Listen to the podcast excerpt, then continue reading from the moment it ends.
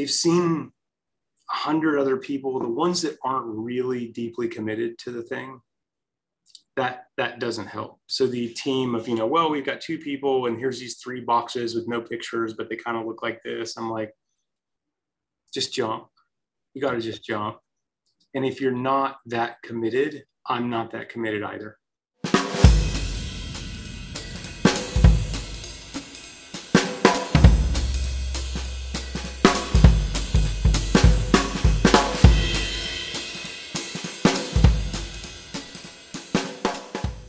Hi, guys, this is Paul Gray, and today I'm here with Sonny Vanderbeck.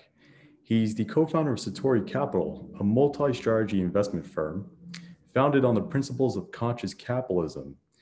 Before founding Satori, Sonny co founded and served as CEO of Data Return, a leading provider of managed services and utility computing. Sonny, thank you so much for being here today. Happy to be here. Wonderful. Now, Sonny, tell me, is it true you're one of the youngest CEOs on NASDAQ? That appears to be the case, yeah. When we went public in 99, I think I was still 27. Um, so it was it was a, an interesting experience to say the least. That must have been amazing. And what lessons did you learn there that inspired you to start Satori? You know, I think that the lessons that I learned a lot of lessons. But part of what inspired us to start Satori was the way that we saw the capital markets. Um, as, as a consumer of capital, we saw this sort of systemic challenge that, that a lot of the providers of capital didn't understand the sort of ground truth. So, you know, metaphorically, um, a real estate investor that's never actually done their own real estate project has a, a limited set of information to work with. And so, in, in our case, if you had never led an operating company, um, you might have a limited perspective to work with. So that was one of the issues. Um, the second issue was time horizon. What we noticed as CEOs, my co-founder Randy was also a CEO, um, as well as he spent a good bit of time in the capital markets. This, this time horizon issue is a real thing. And it's not just for, well, you know, day-to-day trading or this quarterly problem for public companies. Um, it's a real problem even in the alternative assets business where you know, if you might have a theoretical five-year time horizon because you've got this you know, five years to deploy and five years to harvest, if you're going to own an asset for five years, your average duration of your mind is two and a half years. Right. Right. Just math. And and so when now your average duration is two and a half years, the decisions you make are different than if your lens is I, I own the asset. I'm just an owner, and it doesn't mean I don't sell. It just means I'm an owner.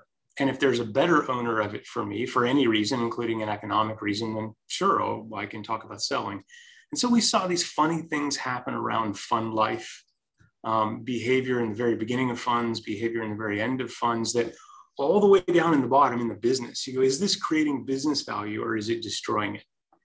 What we saw was by and large the, the, the nuances of the way these funds worked weren't, it wasn't helping. Said another way, it was destroying value and there was missed opportunity. And, and so that was true in our public markets experience as well, I'm just on a tiny little time scale, you know, 90 days, which is an absurd timeline to think about a business as an investor. But as you know, you know, many public markets owners are sort of hitchhikers. They're there this week and, and off they go. Um, so certainly saw that in in my experience day to day and a very dramatic difference like as, as an owner and i was the largest owner of, of the company's shares as well. I owned um, almost a third of the business so that made for some new dynamics as well. Where the difference between the investors that really thought like hey i'm a part owner in this business and i'm a partner with sonny and his team in what they're building the way we interacted was completely different. The priorities they had were different. They were asking me things about like how's the business doing? Um, the the temporary hitchhikers they just want to know how's the stock doing right? Exactly. they're just getting in the car for a little ride and, and off they went. It's a very different experience there. Um, and then here's here's the last piece um, that actually ties the first two together. And it was this we, we call it conscious capitalism now. We didn't have words for it at, at the time um, but my experience is many of the investors didn't appreciate or care about the things that were important to the business. That, that the sort of entire lens for decision making was through a financial lens. Right. So the only care was the shareholder. My own wiring was much more like, well, what if we just have happy customers and be a best place to work and be good partners with our suppliers and, and so on and so forth? If I get those things right, the shareholder piece is going to work out. Like, where's the company that um, customers love it and people love to work there that's not also ultimately delivering great outcomes for shareholders. And so it felt backwards. It was like, hey, we're focusing on this lagging thing that's a result of all of the important things. And so the conversations I wanted to have about here's how we have a you know nuance in the culture that's allowing us to attract talent that our competitors can't get. No one wants to care about that. No one cares. Instead, they'd want to talk about sort of very near term. Well, you know, you got 50 basis points in margin change, you know, over this quarter. And so we're able to look at all of these things together, both um, experience as a public company CEO and then experience in the private capital markets as well. And they all kind of told the same story. Hey, we're missing these three things. Mm-hmm. We're missing the operator's perspective. We're missing long term perspective. Um, and we're missing this idea that not everything that matters in long term value creation in business fits in Excel, which we now call conscious capitalism so, so I think as it relates to this business, those are the lessons learned. I have lots of others, but, those are the ones that are sort of drove the generation of this business. I can imagine. I'm just curious, you know, what does Satori mean? How'd you come up with that name? Yeah, so um, how we came up with the name was it was a long journey. We spent about a year and a half looking for a name, um, which seems like an interminably long time. But get off the dime. Can you guys please make a decision and let's move on? This is life's work with this business. Our assumption was, hey, this is what we're going to do for the rest of our, our, our business life. We may have a 40 year time horizon. We were pretty young when we started Satori. I think I was 35 and Randy may have been 33. So look, we got plenty of time. We'll just get there eventually. And so we went back and forth over a zillion names. And, and one day Randy was reading a book and I, I wish I could remember the name of the book. Um, he said, Hey, I think I have it. There's this word Satori I'm like what does it mean and it's it, the best way i have to describe it is it, it's a japanese word that means the experience or the feeling at the moment of enlightenment at the moment of aha um, so it's the, the embodiment of the light bulb moment it's not the moment itself it's like what was that experience like he sent that to me in an email i can still see the email and i'm like great we're done that's the one oh, that's amazing we got to frame that email then yeah, that's a great. I bet I, I have it around somewhere. Wonderful. So I would imagine the aha moment was creating a firm that revolves around conscious capitalism. Is that fair to say? Yeah, the, it, the firm itself was designed to be the aha moment. So, yeah. so here's the other piece of this. Part of the energy to start this, um, like I can go get on stage and give you a big speech about here's a bunch of data that proves you should change what you're doing maybe you should care about these other things and sort of berate you from the stage. No one's going to change anything. That's not how it actually works. There's no amount of white papers or books I can write or speeches I can give to say, hey, you're missing opportunity here. The way you really do it is you go do the work. Hmm. You go make the investments. You show the way. You figure out, we've had to figure out a lot of stuff along the way. Like, we're like, well, how do you measure that? but that's a whole that's an entire interview in and of itself to say like how do you actually figure this stuff out um, but it's not as simple as picking up a couple metrics and and going on it's it's it's actually relatively complex interesting uh, yeah so the point was if we can be a leading light if we can instead of tell people about the way let's show them the way let's just go do the work and let's let our results speak for themselves Right. And if somebody wants to know, well, how did you get that? I'm happy to share all the secret sauce. I'll tell you everything we do. And I hope you do it. So, so our purpose at Satori, um, our North Star is to create, fund, and inspire businesses that elevate humanity. So hmm. pretty wide scope there. And here's the, the funny part is here's what that actually means. If we can get our competitors to be more successful by adopting our practices, we want we'll know that our work is done when someday it'll be, well, everybody does that. Of course, you have a long term perspective. All firms do that. You're crazy if you don't. Like when that happens, okay, we, we don't have to do anything anymore. Right. You guys are paving the way, so to speak. And that's amazing. You know, I'm also curious to know, Sonny, in your experience, How has the LP community treated um, conscious capitalism from the early start? Have they become more open to it as opposed to before? Um, so I got this little flat spot on my head right here. Because um, there's a couple of 30 year olds from Texas, we would get the pat. We'd get the pat. It's like, oh, that's sweet. it it was too foreign for a really long time. Sure. Um, it, the, our, our way of understanding the systems and so forth, it just didn't resonate. And, and look, a first time fund is, is brutal. It just is its own thing. Um, it's at least as hard as starting a new business. And it's probably more like starting a new business to do a brand new thing no one's ever heard of. Well, I definitely want to ask you about that. In our case. Go ahead. I'm sorry. I definitely want to ask you about that because not only did you start one successful business, you started two. And that's unheard of by many measures. So I definitely want to pick your brain about that a little bit. We'll hit that. Um, so what we found is we would go talk to people about what we were doing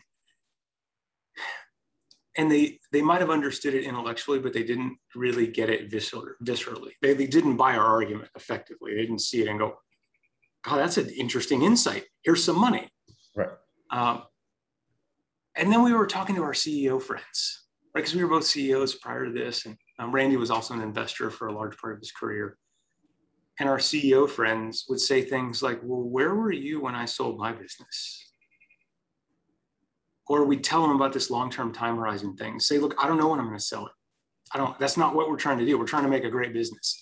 Now, the paradox is people ask, oh, well, what's your exit strategy? My exit strategy is have an awesome business. It's growing with a bunch of cash flow. Or, mm-hmm. or in the case of our funds, the, the you know where we make fund investments, the, the fund analogy for that. Our CEO friends heard the story and they didn't lean back and go, "Oh, hang on a minute." They leaned forward in their chair, and I said, "Where were you?" And wow, that's interesting. And that's how I ran my business. And we know our family sold our business for $500 million. And that sounds a lot like how we did it over and over and over again. And then they would start to ask, well, can we invest? And we're like, Sure, love to have you.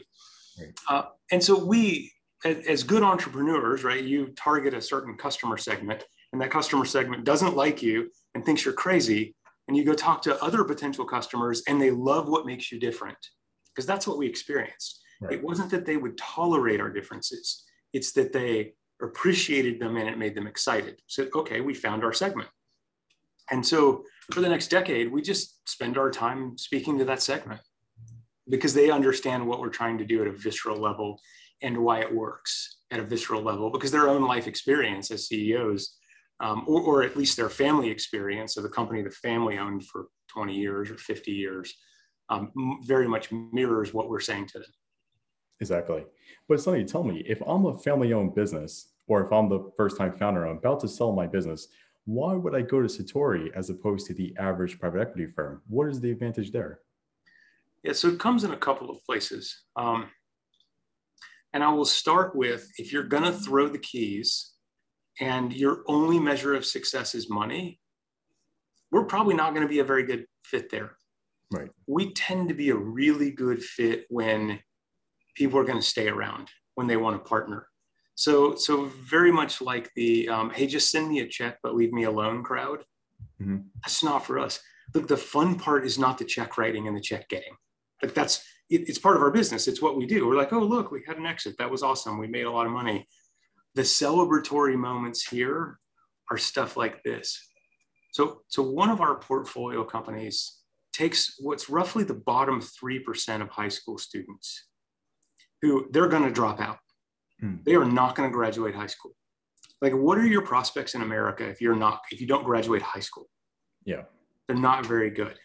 Mm-hmm. So the, the entire business, every story inside the business is about trying to help this part of the world maybe get through high school and have a shot at being prosperous, enjoying their work, having a good life, like all of the things that that, that would entail. And occasionally you pick up stories like, hey, here's this person that went to our school seven years ago, just got accepted to Harvard Medical School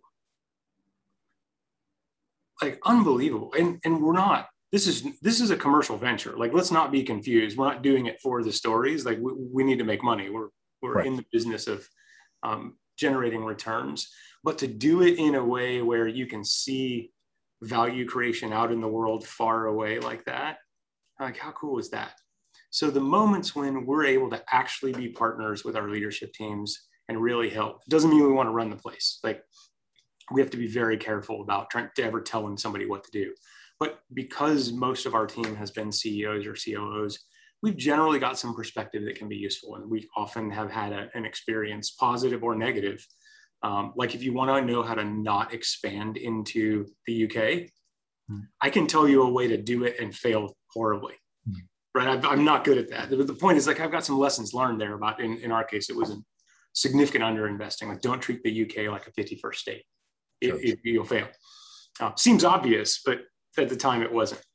So, so the point being, if you're looking for a partner, we can be a great fit. If you care about what happens the day after close, we can be a great fit. And I think it's a really important binary outcome. The, the owners that care about what does this mean for my employees? What does this mean for my customers? What happens to my existing leadership team? Maybe how can I be a better leader? A lot of the investments we make, um, the CEO is not going anywhere. They, they may have a significant liquidity event, but their objective in the transaction is yes, I want to have a liquidity event and I have a vision for this business, but I actually need some help. There's a lot of stuff that has to happen between here and there. And they believe that A, we can actually help, and B, we're values aligned. Right? Because that's the other piece in here. If you care about the things we care about, we can be an extraordinary partner. Like if you want somebody to show up, ask you about the financials, pick at you about why did AP increase by 8.7%.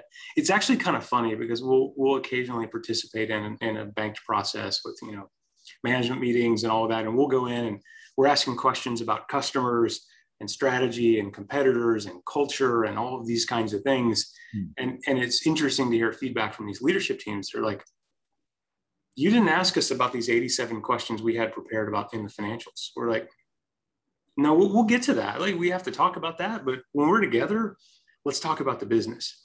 So if they're looking for a partner and if they care about what happens after the, the day after close, we're a great fit. You know, I ended up writing a book about this stuff. Absolutely. Uh, called Selling Without Selling Out How to Sell Your Business Without Selling Your Soul. Mm-hmm. And the, the problem here is so many owners will only do this one time in their life. And it's an irrevocable decision. Mm-hmm. Like you can get a tattoo removed. You can't unsell a business. Exactly. Right. And so it's it's a one-way decision that you usually get to do one time in your life. I've done it a few times. And I, I actually there's some things I wish someone would have told me that was the essence of why I wrote the book. And the first one is um, you hear about things like, well, how do I get more value for my business? Like, well, you got to figure out what more value means what what does value value is not a euphemism for money value means value and money is part of that right. we had somebody try to buy one of our portfolio companies once and they didn't google around much i guess they didn't look and see like hey who are these people so i show up in this meeting i just start asking dangerous questions like yep. Hey why do you want to buy this well you know we think there's too much capacity in the industry huh all right well do you think you'll do with the leadership team? I'm like, well, you know, we got plenty of people. We don't need any of them really. I'm, all right. Like, hey, you know, you've got another um, plant, you know, within a couple hundred miles of ours. Like, what are you thinking about the integration and like how all that's going to work? Just curious about that. And they're like, yeah, we have the other plant. We'll probably just shut it down. You just told me you're literally going to fire everybody when I sell it to you. Exactly. Like, no, I'm out. I'm never talking to you. I'm never doing that deal. It doesn't matter. Right. Now, the, the, paradox there is, well, yeah, well, they would have paid a lot and da da da. The I, I gotta be careful about talking about actual returns. Um, that the outcome on that business was tied for second best investment we've ever made, and we didn't sell it to those yahoos who were going to dismantle it. Beautiful. In fact, the people we sold it to, the family still works there it's like one of our ways to think about like okay well what next the family that was second and third generation mm-hmm. when we were investors second generation retired when we exited third generation still works at the acquirer that's is, okay we might have found a good spot so these can be one way decisions. If you figure out what you care about, you'll actually figure out who the best buyer is. Amazing. Very nice. You know, it's funny, I speak to first time founders all the time, and one of their biggest concerns is what's going to happen to their employees after they sell the companies. So it's quite interesting to hear you bring that up. I'm also curious to know, you know, if you look over the course of history, companies that have implemented conscious capitalism into their business practices, how have they fared as opposed to other companies? What has their performance been like? Yeah, so, so the data set shows pretty consistent outperformance. Um, I think firms of endearment data is probably one of the very best mm-hmm. long term looks. And last time I checked in on it, and, and, these are sort of public company scale data sets, but it's useful because everybody knows the companies. Uh, something like a 10x outperformance wow. over the S&P. And, and here's an interesting sort of related data point. So, you know, Fortune does a best place to work analysis every year and somebody's been tracking the performance of those companies, the stock performance of those companies over a very long period of time. And guess what? The Fortune Best Place to Work consistently and persistently outperform the S&P 500. It's incredible. It's something like 2x the return now. Sure. At this point, it's, it's absolutely extraordinary. So the, the logic is, look, if I just be a better culture, I'm getting some measure of outperformance if I can take the idea of I care about my employees and I'm actually going to try to make people fulfilled in their work and enjoy the journey as much as one can with with their vocation what if i extended that to my customer? Mm-hmm. and my customer had the same experience. And what if my suppliers had the same experience? And you know i had this this happen to me where we had great outcomes with our customers and great outcomes with our employees. But I had the supplier thing like wasn't on my radar. They were through purchasing and purchasing reported to the CFO and he had a big stick. Like he was coming with the margin stick to just just hammer. Like the idea of a partnership was nowhere and it was not on my radar. And I don't remember how, but one day, like somebody effectively posed the question, like, God, we're brutal to these suppliers. But what if we treated them like we treated our employees and actually cared about them and tried to be in a partnership with them and so on and so forth? Um, and I'll save all the, the sub stories, but, but it worked. And so the, this idea of can I be in a partnership with each one of my stakeholders? Mm-hmm. And, and for a definition of stakeholders, by the way, just simply look at who cares about the company. If the company were gone tomorrow, who would care? Right. And so you get the basic ones like customers and employees, often the community, um, right? Think about, particularly in a small town, if you're the largest employer in a small town, mm-hmm. how much does that community care about this company? A lot. It's like it, it defines the future of, of the entire community. And so that's the essence of the idea is, is just care about these various stakeholders. And if you can just do that, the rest of it works out. But it means you may have to make some long-term decisions over some short-term decisions. And I'll, I'll give you an example when should you enforce the spirit of the contract versus the letter of the contract with the customer? It's a complicated question. It's easy to have sort of binary, well, always the spirit, well, always the letter. Um, as you might imagine, a conscious capitalist is going to have a heavy bias towards the spirit of the contract. Mm-hmm. Yeah, the contract says you have to pay me X, Y, Z, but that would neither of us meant that. Why would I hold you to that? It makes no sense. Some people would say well, they were grown ups and they had attorneys and they signed the contract and you know, paint it. Our view is the short-term hit versus the long-term value creation with that customer, especially if the conversation is, hey, we know the contract says this. That's not fair, nor was it the spirit of the deal we had when we entered into this. So I'm not going to enforce that on you. You think that buys some goodwill? Hmm. Like this, and this is the thing people forget on the time horizon. Like the business cycle is a real thing. Yep. It ebbs, it flows balance of power between supplier and company flows. Balance of power between LPs and GPs changes all the time. Right? Just fast forward three years, and and who's chasing who may change dramatically, and that's true in customer relationships. Watch it now in employees. So so one of our uh, priorities across all of our, our businesses is to be a best place to work. So we've got this war for talent going on right now, right? You've got all these unfilled jobs in every industry, et cetera, et cetera. Are investments where they've put effort on being a best place to work? how do you think they're faring versus the ones that didn't care? Probably a lot better, I would imagine. Yeah, they're doing a lot better because people love to work there. And sometimes it's the smallest thing. We, we had a business where a significant portion of the employee base has to wear work boots, steel toe work boots every day. And the best ones you can buy are about 300 bucks to buy them, which is is probably by and large not a good um, purchase for them to make at their income level. Or if it's not a good one, it's a tough one. You're like, mm, that's a little more than I want to spend on work boots. Well, we looked at it and said, hey, look, th- this, if they're going to be more comfortable, team's going to appreciate it. It costs $300 a piece. Every, you know what, everybody that's been here a year, you're getting the best steel toe work boots you can buy in the market. It's just part of working here you on one hand you go that was just a straight expense like that went straight to the p&l right. with no offset anywhere mm-hmm. and our view is you put a little time on that and watch what happens because now every employee at every competitor began to ask the question why doesn't my company care about me right that they're getting them over there why don't i get and then they start to ask well maybe i should go over there the single biggest constraint to growth in this company was being able to hire new team members. Hmm.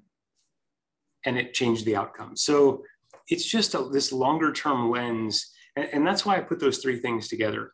The longer term lens and conscious capitalism are deeply linked because as soon as you start to take a longer perspective, things like spirit of the deal, what's the experience as an employee, do my customers trust me? Those kinds of questions become very important if your horizon's 18 months or two years, they don't matter at all.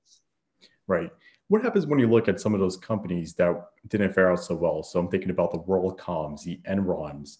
Had they instituted con- conscious capitalism and put their stakeholders first, their customers, their employers, their vendors, do you think they would still be around today? You know, those are those are complicated um, and simple all at the same time. I'm going to give you the simple version of it like one of the things you can ask is like, how do you figure out if somebody's a conscious capitalist? And, and we think there's a lot of unconscious conscious capitalists out there in the world. They don't use the words. We just look for the behavior. Right. An origin moment in the behavior is look at the leadership team and figure out who they care about. And if you can figure out who they care about, you can probably predict long-term outcomes. So the, the paradox is could Enron have implemented conscious capitalism? Mm-hmm. If the leadership team only cares about getting paid and they're willing to commit fraud to do it, right. no, because you can't, this is not a thing that you can delegate. You can't call up your VP of talent and go, we need some of this conscious capitalism stuff, make it so. That's not how it works, right? This is very much a, you have to start at the top. And it almost makes it worse if the leadership team doesn't embody it, but runs around talking about it you just create a bunch of skepticism. Right.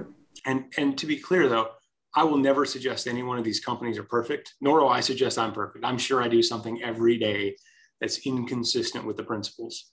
Uh, but the other principle is better every day, right? If you're if you're on the track and you go, oh, okay, I learned from that. I'm not going to do that anymore. That makes a real difference. So could they have done it?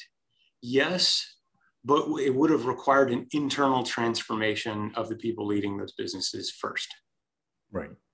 Wonderful. Well, you know, another question that comes to mind then is someone who has built not one but two successful teams.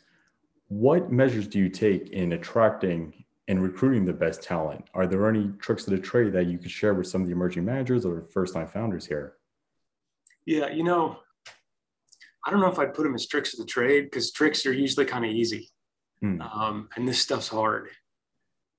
Do a couple of things though, because it's not about the bagels, right? It's not about the lunches and it's not about the, ba- and everybody, we feed everybody and that's great. And, and they care about it a lot, but that's actually not the difference maker. Like the, the actual starting place on this is to care. Like if you're building the team, you actually have to care about them as people. Right. Um, you know, I had, we had somebody on our team that came to me for some advice um, and effectively, the advice was, look, I've got some some friends from I don't remember if it was B school or or what have you, that are about to start a fund, and I'm thinking about doing it. Oh. And my the real advice for him was, you know what, you should go do this. Like he didn't have any responsibilities in life other than feeding himself, right? So, so he, he could take economic risk of maybe this thing doesn't work, maybe it just doesn't go. Right. Um, it let him move to back to his hometown, which he wanted to move. He was deeply qualified to hold the role he was going to hold there, et cetera. Like all of the things lined up, but it meant I was going to lose a resource on the team. What do I do? Am I self centered and say, don't do this? Mm-hmm. Or do I tell them the truth? If you're ever going to do this, there will never be a better time. You already know these people. You're really well qualified for it. And you're, you're given where you are in your life, you're able to take this risk safely. Mm-hmm. I think you should go do this. And I, I, I, that's not the trick. The trick is actually cared right about him. Uh, you know, another piece, and again, and this is difficult, work on something that matters. So I'm going to give you an, example here that may bring it to light. So, so we've got a business called Excel. It's in, it's in our alpha business. And what Excel effectively does is it helps managers of capital who are really good at investing, but investing and the business of investing are not the same thing. So we'll take these established managers that aren't very big, that are absolutely brilliant investors, and our role is to invest in them and both as an LP and as a GP to make sure there's plenty of capital in the management company and to actually help, to actually be partners and help them grow and scale their business. Because there's a lot of stuff, but besides, hey, I made a good trade and look at my P&L, there's a lot in this business. I'm, I'm sure other speakers have talked about it that are different skill sets and require different mindset. And it's business building. At its, at its essence, it's business building. So one of the questions we ask them is, why did you start this? Because if you just started to get paid, mm-hmm. like, well, you know, look, I saw this trade and there was some arbitrage. And so I saw an opportunity to make some money. We tend to not back those. Right. And if you think about why would someone go and work at that company? To make money. Exactly. That's it. And and I'm that's okay, but it's not great. Mm-hmm. If instead you're trying to build something, whatever it is that that means to you. I can't tell you what you have to go do yourself. You heard it from me earlier in our case to create, fund, and inspire businesses that elevate humanity. People want to come work on that. Now, that doesn't mean we don't have to build models and do trades and all of the things that everyone has to do, but we're doing it in a direction and we're doing it for a reason. And, and I'll give you a, an, an, example. We had one of our, our managers has been on the platform now that's been, been very successful when they came to us, they'd been in business, I don't know, three, four years, had something like 25 million of AUM. Mm-hmm. Now, the track record was extraordinary. Like you look at their returns and their Sharpe ratio, or, or even more importantly, Sortino, and go, like, how they do it? They were killing it. But it's just tiny little thing. The interesting part of this story was what they did to keep the lights on, what they were willing to do to be in business. And this goes back to your question about, you know, what have you learned from doing this multiple times? They were willing to do anything. At the same time, they're running this business, nights and weekends, they're doing turnarounds on restaurants because they just happen to have that skill. And so they were using that to buy groceries. Like we, we got, there's just not much to go around you've got 25 million of AUM. And so they were supplementing their income by turning around restaurants. Why? Because nothing was going to stop them from building that business. They were willing to do anything. Right. And there are some managers, and I understand it. Look, you get a PM at a big fund making a lot of money, says, well, maybe I could make some more. I'm going to go out on my own. If I can raise 200 million at open, so when I open the doors, I have 200 million, I'll do it. Otherwise, I'm staying here. Exactly. This stuff's harder than people realize, way harder. And in fact, even harder than I realized. I thought, oh, well, you know, look, I've done this before. We did this hyper growth business. It was crazy. We doubled headcount every, I think every 120 days, we doubled headcount for three and a half years. Wow. It was, it was completely, it was an impossible task and we did it anyway. And I'm like, I got this. I know how to do this. Mm-hmm. And you go to do number two and you're like, sometimes it's even harder because you know what comes next. Mm-hmm. Like in the old one, the thing that came next was novel and you're surprised. You're like, oh, this next hard part shows up now. When you know it's coming, you're like, we just got through this. And so you get a PM that's been making 5 million bucks a year. And now he's under his own desk plugging in a phone because they haven't found their IT support yet. And it's just stuff you got to deal with. You're like, how did I end up here? I'm, I'm digging, trying to hook up phones and, And that's the easy stuff. There's a bunch of really hard stuff. And you have to be able to hold the how am I going to run the business and build the business in your head at the same time as how am I going to be a great investor at the same time is how am I going to get any capital to do this? So this this grit thing is a very real thing. It's very hard. It's hard to do any business, and a new investment business is like any other. It's very, very hard. So the, here's the point, though: the culture at the firms who had those kinds of journeys, who were willing to build it no matter what it took, and maybe were building something that was important to them. They were trying to bring a new thing. They had some something that was important that they cared about. They get a different cut at talent than people that are just look i'm just going to bid the more bid the most and i'm going to pay the most for talent. Right. Like we, we had the talent available to a small manager in north carolina. This was pre-covid by the way. Now everybody's like hey i'm okay getting out of the city north carolina sounds great et cetera this was it was craziness to leave why would you leave the city like um, but this company like the talent available to them was extraordinary because they were different and they cared about more than just sort of short-term P&L and what they were going to do. And so the leadership team, and this is where the last piece comes in, the people that are attracted to that mm-hmm. behave differently too. Are the people that just show up for a paycheck, the way they make sense of the world is just different than ones that show up and go, I want to build something. Correct. Right. Their priorities are different. And so you get actually get access to a different talent pool as a result of that. Sure, that's amazing. You know, as I told you before, we had Anthony Scaramucci on the show recently, and one of the things he was speaking about is he looks for that grit as well, or as he said, the X factor. Those guys and girls that could outperform even when times are tough, not relatively just easy. So it's interesting to hear you say that as well. And I'm also curious to know, Sonny, out of all the managers that you have spoken to in the past, what were some of the most common mistakes that you saw in their in their funds? There was probably many. Yeah, yeah. I'm sort of thinking about how to be clear on this. A couple of things come to mind in, in no particular order. One, you have to actually be able to articulate your edge. You may know it's the best thing in the world, but if, if I just got like, how are you doing this?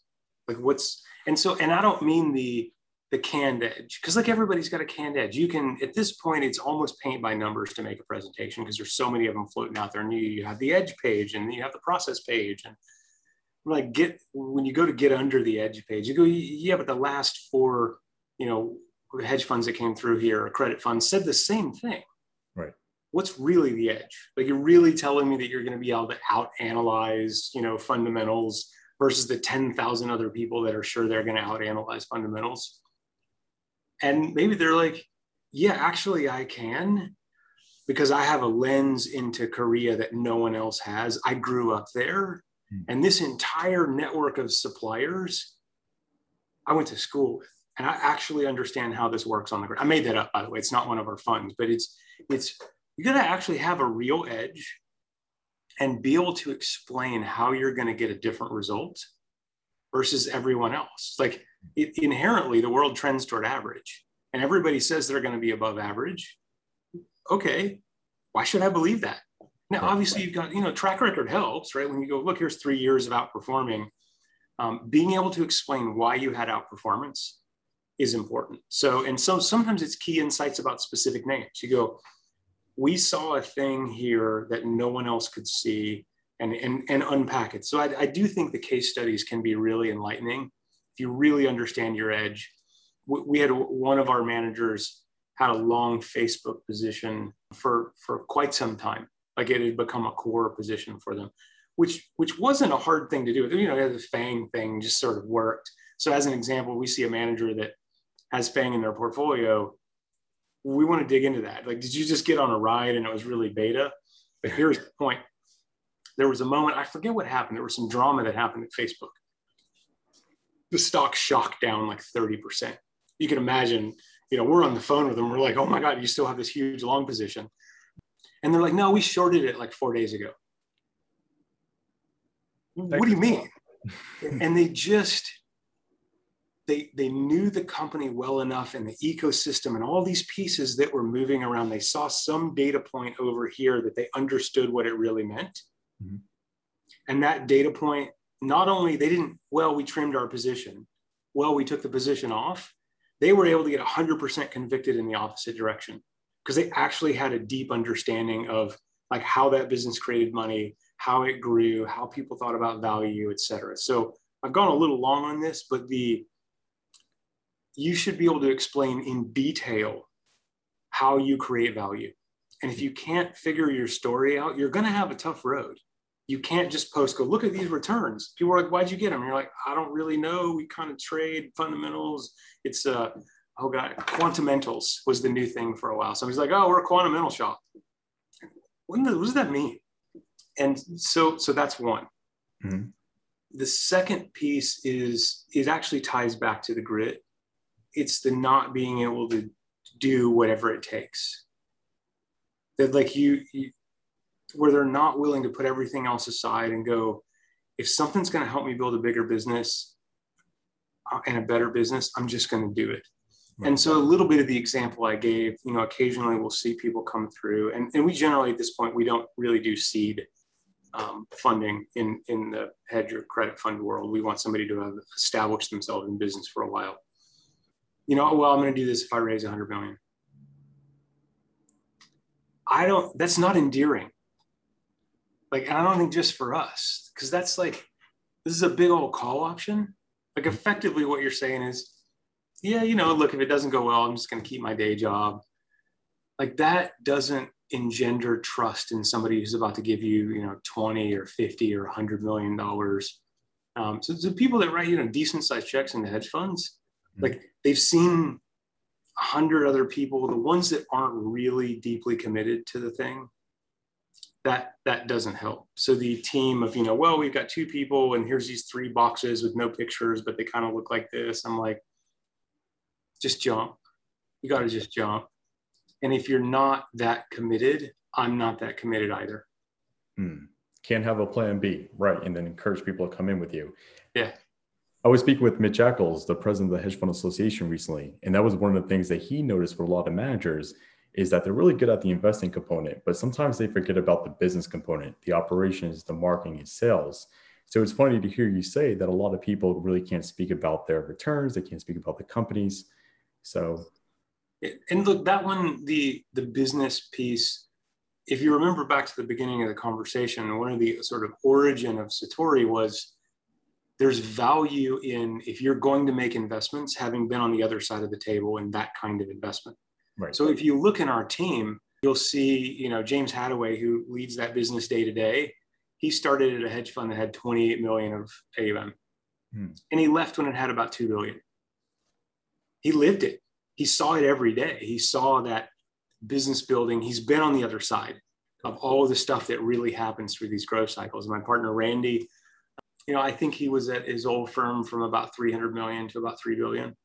So he's seen it. He's actually done the work. So it's it's one thing to sort of sit in a board meeting or a partner meeting and throw rocks at somebody and go, well, you should just raise revenues and lower costs. It's entirely another thing to say, hmm, you know, here's what we saw when we started to delegate trades to PMs that we had to do because we couldn't scale if we didn't do it, but we ran into this new problem. Right. That's a real issue. Or hey, by the way, don't forget about this compliance issue that shows up. Like, do it now and get used to it and get ready for it. Don't kick the can on this. They're like, ah, it's compliance stuff. It's not important. We're like, no, this stuff is actually seriously important. And as you get any scale, real investors are going to care about where do you clear your trades and where's custody done? People care, you know, if you show up and you trade on IB, this is not going to, you should fix that now. Fix it right now. There are lots of great alternatives. Fix it now. Like, but it's so expensive. It, yeah, but you're building a business. Um, so the point here is that team has also had the experience of being on the other side of the table, being a principal investor in these kinds of funds. And so they can also have a lot of empathy. They right. sat in the chair and went, golly, we only have like 30 million of AUM. Like, how are we going to make this work? But it also means that they can give relevant advice on the business dimension of it because they've been down that path before. Exactly. Well, you know, m- moving the conversation to where we are currently in the market, I'm curious to get your thoughts on that regard. So I'm sure you saw Dr. Michael Burry's recent tweet that insinuated that we're perhaps in the largest bubble ever in history. And he said that's true of all asset classes. He's predicting a large crash, perhaps larger than what we previously seen. And I was just curious to get your thoughts on that. And um, what do you think? Yeah. Um, you know, in 2015, it was really clear that everything was terribly overheated and it mm-hmm. was getting about time for a crash. Still, still looking at my watch, wait, like, you know, that it particularly is a, like a mega macro conversation. It gets so ridiculously complicated to try to unpack that. You might be able to speak to specific asset classes and, and even subcategories of specific asset classes where you go, well, this makes no sense um, and I'll, I'll, give you an example, right? Because the downstream of that is okay, cool, a crash is coming. We're going to buy everything. Hmm. Would you rather own a office building in San Francisco today or Dallas? It's hard to say. I've been to both places, but uh, I'm leaning t- towards Texas. Yeah, the demographics would suggest you've got a nice tailwind in Texas and the cost in Texas is significantly lower than the cost in San Francisco. And the marginal consumer of office space can create a lot of change in price. Mm-hmm. And historically, the stuff on the coast had been much higher priced as well. That, to be clear, I'm not a real estate expert. I'm just using this as, as an example. Probably better off being long real estate in Dallas than in San Francisco because people are moving here and people are leaving there and the stuff you're buying here is cheaper than what you're buying there. Right. So if you were to say you know geographically this spot is in a bubble okay that might be true. And it might be supported by the, the, the rents available to you make the actual ownership of it that there's no value left right? All you get is the illiquidity premium and you're not actually picking up any investment returns. But it's a really hard question and it gets more complicated you know arguably 10, 15 years ago, money wasn't nearly as portable across geographies as, as it is today. Right. It, you didn't see an investor in Kuwait put a billion dollars into US assets. There was a lot of friction. It was hard. It wasn't now. If, if you're in Botswana and you want to deploy capital in the United States, you just do it. Right. So it's a little bit like the, the chicken little currency crowd and there are lots of people that go, oh, you don't get it and you're missing it. Okay, fine. Um, you, may, you may be right. Time will tell. It, the US dollar has an interesting place in the world. Um, and there are certainly headwinds for the value of the US dollar. Right. My conclusion is that all of the headwinds everywhere else are by and large the same, if not worse. And we've got some tailwinds going for us too, like buying things in the United States, by and large, is a store of value. Mm-hmm. And one of the things I, have learned, and it, it, took me a little while to get my head around it because I'm not a store of value investor. I, I like to buy things that generate income and, and cash and so forth, and just sit there and store value. There are a lot of people globally that don't want to own assets in the currency they're in. They'd like to own them in US dollars. Exactly. Like, would you rather own yen denominated assets, euro denominated assets, or US dollar denominated assets? US dollar easily. So, so some of the sort of currency concerns and and so forth, to me, they're less pressing. One one of my experiences, and I think I see this more in the private asset market than because I, I just can't see it in the public asset market. Back to the point, the whole world wants to buy U.S. assets. Mm-hmm. Does that create pressure on a company that has a billion dollars of revenue that's private, that's profitable on the price of that? Absolutely, it does. Because if you're if you're trying to convert from a volatile peso to on a relative basis a stable US dollar, that's a store of value buy. Yep. So yeah, you're only going to make 8% on it, but that's not even what you're trying to do. Mm-hmm. You're just trying to like secure your asset base and like have it not dwindle. So as long as you beat inflation, that's better than owning, you know, peso denominated assets. I don't, I'm not a macroeconomist. I'm not a microeconomist but those things are on my mind say to make sweep, sweeping proclamations about everything um, when there's no and this is the final point on this when there's no alternative to buy Mm-hmm. It's not like relative, it's gone crazy. It's like, okay, well, if everything's more expensive, go, okay, what am I going to buy? I'm going to sit on cash. And there is a great case to pay for the call option because this is effectively what you're doing if you sit on a bunch of cash. Like personally, I, I actually do that. I pay for the call option of liquidity um, because there may be an opportunity in the future to buy sure. assets inexpensively. Now, the carrying cost of that's pretty high because the alternative use of that cash, as we sort of know what that looks like. And, and so we see, as an example, in families, very different mindsets across this to, you know, run high leverage, worry mostly about inflation, buy up a bunch of assets with cheap debt that are hard assets that are going to protect me from inflation, and others that are like, I'm going to sit on a bunch of cash and just wait. And they're both, and my point here really is they're both sane. They're both well supported by facts. Mm-hmm. I don't know. It's it ultimately becomes, I guess, to some one degree personal choice, and then the other one would be time horizon because where some of this changes is if I'm an asset owner across cycles. I, I know some some families that by and large everything they do is in real estate, like mm-hmm. 90% of their portfolio. Sure. What's their hold period? Yes, is their hold period. Like they don't, they're, why would I sell this asset?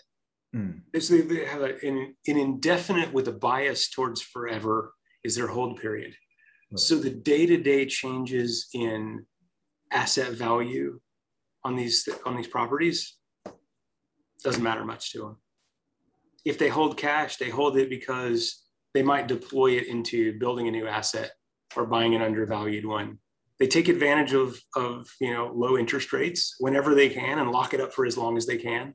But they're not trying to turn the building. They're not trying to, well, if we can squeak out another 60 basis points of they don't care. Right. My grandkids are going to own this thing. And so that time if your time horizon is two years, there's some things you care about that if your time horizon is 22 or 52 years, you're just like, maybe. Exactly. I know I gave you I gave you a three minute non-answer. This is a complicated question. Oh no, that was perfect. Um, I can agree more. Family offices are just trying to preserve capital. And then as far as what you were saying in regards to investing, it's like what Warren Buffett says. He says he buys deals, not cycles. So I definitely appreciate that. But Sonny, before we let you go, I just have two very quick questions. The first is where do you and Satori see opportunity today? What LPs, what emerging managers, if you guys do any joint ventures at all, should be reaching out to you? So I would say by and large, we have had and will continue to have a pretty aggressive bias towards alternative assets at large. Which like doesn't say a ton, like everybody on this call is, is an, an alts manager things that are idiosyncratic are interesting, right? Because those opportunities aren't specific for today.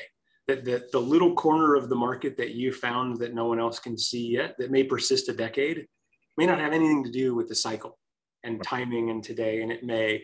Um, but those those stories where there's real edge and real understanding of of an end market, and that might be in venture, and that might be in credit, and that might be in equities so my point here is I don't have a bias to say, well, you know, the the mezzanine for core real estate is the big, you know, unfound opportunity. Um, it, it, it's a broader lens than that. I will say that there's, I will point out a couple of places where we have seen some some pretty unique opportunity. One, the, the health and wellness space is absolutely fascinating.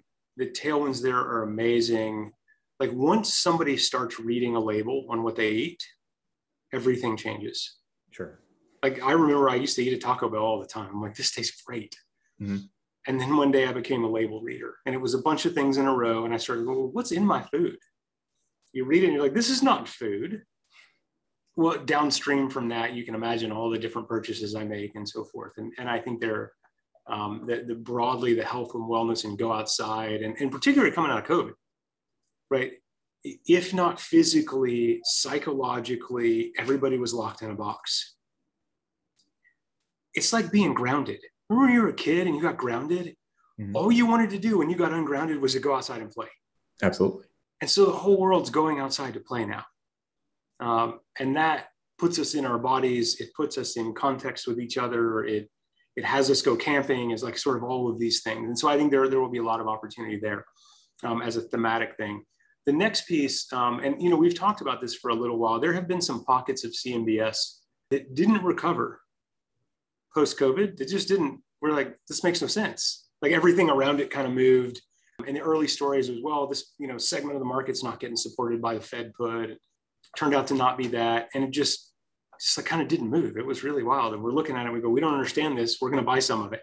So we have a we have a manager, or actually two, that do a lot of work in in CMBS and and I think there will continue to be some opportunity there. Um, this goes back to the same question: Do I want an office building in Dallas or Nashville or Austin or Cincinnati, or do I want to own that same kind of asset in Chicago on the Magic Mile? If you go there and walk around, you'll come to a pretty quick conclusion why the demographic trends are playing out the way they're playing out, and if you've got some horizon um, so, so, we think there, there's some opportunities there in CMBS. And then the, the, last piece, and I think James is pretty passionate about this, you know, this, this sort of value growth rotation, it's coming at some point. Mm-hmm. It must be coming. And we have seen some managers, some of which are on our platform, who have a value bias. And usually, like if somebody shows up and they go, Oh, we got a value bias and blah, blah, blah, you're like, Great, I'm about to see a return stream that's not very exciting but they're going to tell me, but it's going to turn soon because it has to. Right. Um, and soon, who knows how long that could be. There are managers that are, if you're good enough with your value plays to post sort of growthy beta outcomes, mm-hmm. those are very interesting. So we've got a manager that without touching Fang is delivering those kind of results. It's all value. That's amazing. What that tells me is look, I've got I've got some some support there because these are sort of fundamental driven pricing mechanisms in those markets. So I've got a little bit of downside protection. It also says these are good enough managers to actually find real opportunity without touching stuff that could go on forever like this and, and maybe not. Um, so, so I think that the value bet where where people are able to actually be deep deeply understand these different stories we've talked about um, I think there's some real edge there, and we'll see some opportunity over the next five years. Absolutely.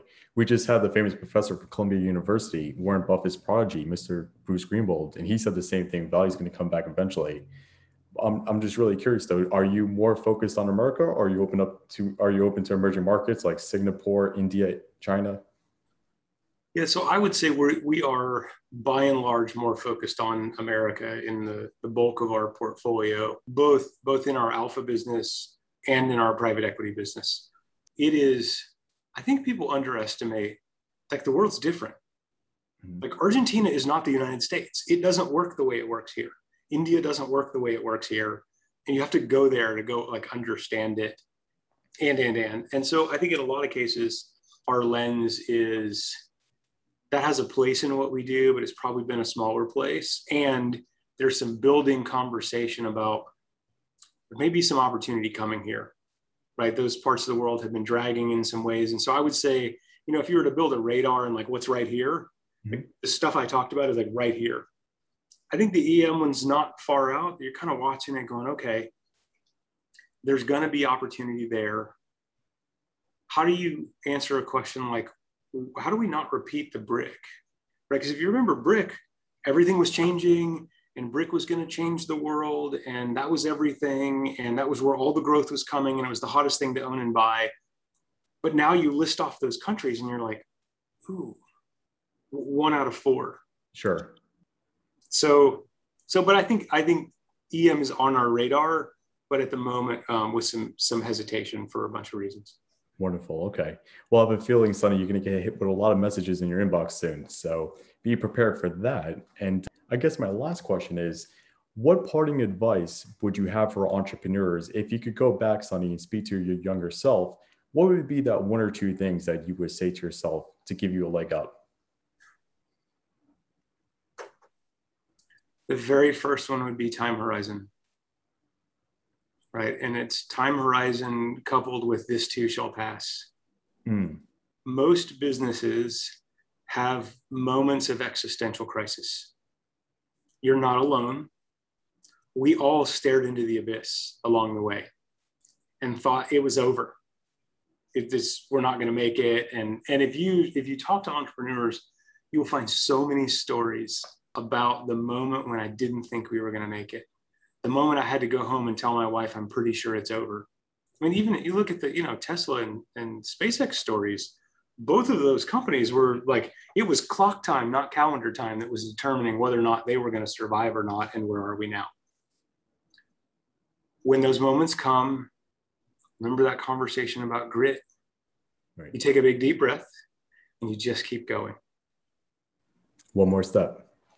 Yes that was one of the interesting things I saw in your TED talk, and I highly encourage everyone listening to go check it out. Where when you were our Army Ranger, and I apologize for not getting into this earlier, you told your battalion we just need one more step, and that kind of carried you along your career, and I thought that was amazing.